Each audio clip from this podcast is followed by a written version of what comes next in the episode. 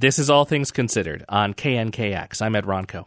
The King County Council is spending $2 million for gun violence prevention. The recently approved money creates a grant program and comes from a larger pool of funds for COVID 19 relief measures. County Council member Girmay Zahilay pushed to have that money set aside, and he joins me now to talk more about it. Hello. Hey, Ed. Great to be here. Thank you for having me. Thanks for taking time. So, how does gun violence prevention tie into COVID relief? You we can ask the prosecutor's office we can ask the police department we can ask all of the people who's uh, who have their hands on uh, dealing with homicides and violence how covid-19 is related to violence. But the connection is clear. When you have a pandemic that is uprooting people's lives increasing anxiety and isolation closing down facilities and other outlets where people usually deal with their stress in a more uh, in a better way. When you have massive job loss and unemployment and poverty going up violence is going to go up too. And so it's a clear connection and the data shows us that as well. The money set aside here $2 million creates a gun violence prevention grant program. What will it do? It'll create a flexible pot of money for organizations that are already out there in the streets keeping their neighborhoods safe to apply and receive extra funding and resources to continue doing the work that they're doing. If you go to certain parts of my district, you'll see organizations that are activating spaces, uh, making sure that there's better lighting and music and people with relationships there in, in parking lots and, and outdoors to make sure that young people are not getting in trouble. There are organizations that go out and calm down disputes and fights to make sure that things don't escalate. There are organizations that do healing circles to make sure that uh, issues are resolved. There are organizations that connect uh, people who are at risk for violence, either shooting or being shot at, are connected to the support services and the resources they need to make alternative decisions. So this work is already going, but many of these organizations are operating on shoestring budgets. And this is data driven stuff. If you look at their impact, we know that they're making an impact in making safer communities but they just don't have what they need to continue doing that. And hopefully this is one step in the right direction to giving them what they need. I want to ask a question for the skeptics because i think it's important to address. Um, there's this is not an apples to apples comparison necessarily, but we've seen local officials, for example, direct millions and millions of dollars to addressing a crisis like homelessness, uh, which mm-hmm but it feels like there's not a lot of change to the crisis itself.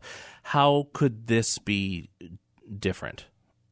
So, uh, just to address that point on homelessness, we spend millions and millions addressing symptoms rather than causes. We need at least a billion dollars every year invested into creating more housing in our region. This is these are numbers I'm just making up. This is coming from a McKinsey report. You know, McKinsey is not some liberal think tank. This is a, a organization that does uh, a, a, lot of work in in reporting. So the people who are thinking we're investing too much in quote unquote homelessness don't know what they're talking about because we need way, way more investment in housing, or otherwise we're just going to keep spending millions on symptoms that aren't going to make the root causes go away. Uh, so when we're talking about gun violence, to get to get to your question, it's the same thing. The the same causes uh, of homelessness are also going to be causes of crime as well. When people are housing unstable, when people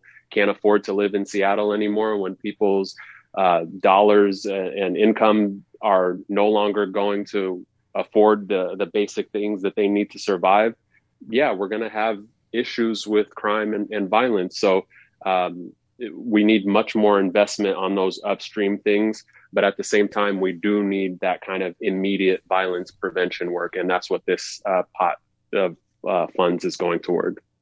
I want to talk a little more broadly, if we can. Um, there's a spotlight right now on anti Asian hate following the shootings last month in Georgia, where eight people were killed, including six women of Asian descent. There is a long history of anti Asian hate in this country, but we have seen some really brutal incidents in the in recent weeks. I, I guess I'm just curious what your response is to that, especially as a government leader who has some power to take action, as well as just your response in the way that we're all watching what's happening and, and having our own reactions to it. Like you said, Ed, anti-Asian hate is nothing new. We have a country that treats uh, Asian Americans as perpetual foreigners. And so we need to denounce that forcefully.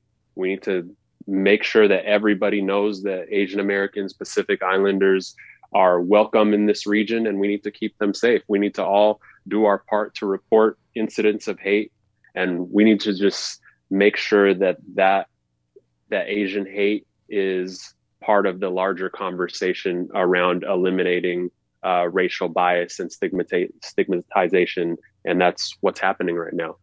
All of these issues feel interconnected to me. You know, when they we talk are. about gun violence and homelessness and COVID and and hate, do you see improvement? Do you see us getting better? To be honest with you, I don't see us getting better on the current trajectory that we're on. I think things, if we don't make big changes, are going to get a lot worse. If you're rich and powerful in this city, in Seattle and King County, you are going to continue getting more rich and more powerful based on our current regulatory and tax framework.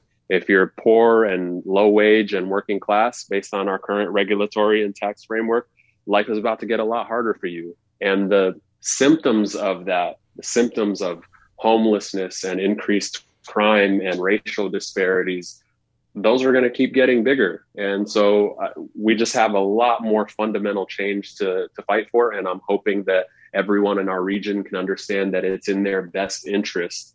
Equity is not just in the interest of people who are struggling, it's in all of our interests because the people who come up to me and they say, encampments are growing downtown. My small businesses are are suffering. Um, we need equitable policies. That's at the end of the day, that's what's going to solve those problems. Not shuffling people around, not treating the symptoms, really taught thinking about and addressing the core issues. County Council Member Girmay Zahilay, thank you so much. Thank you so much, Ed. I really appreciate it.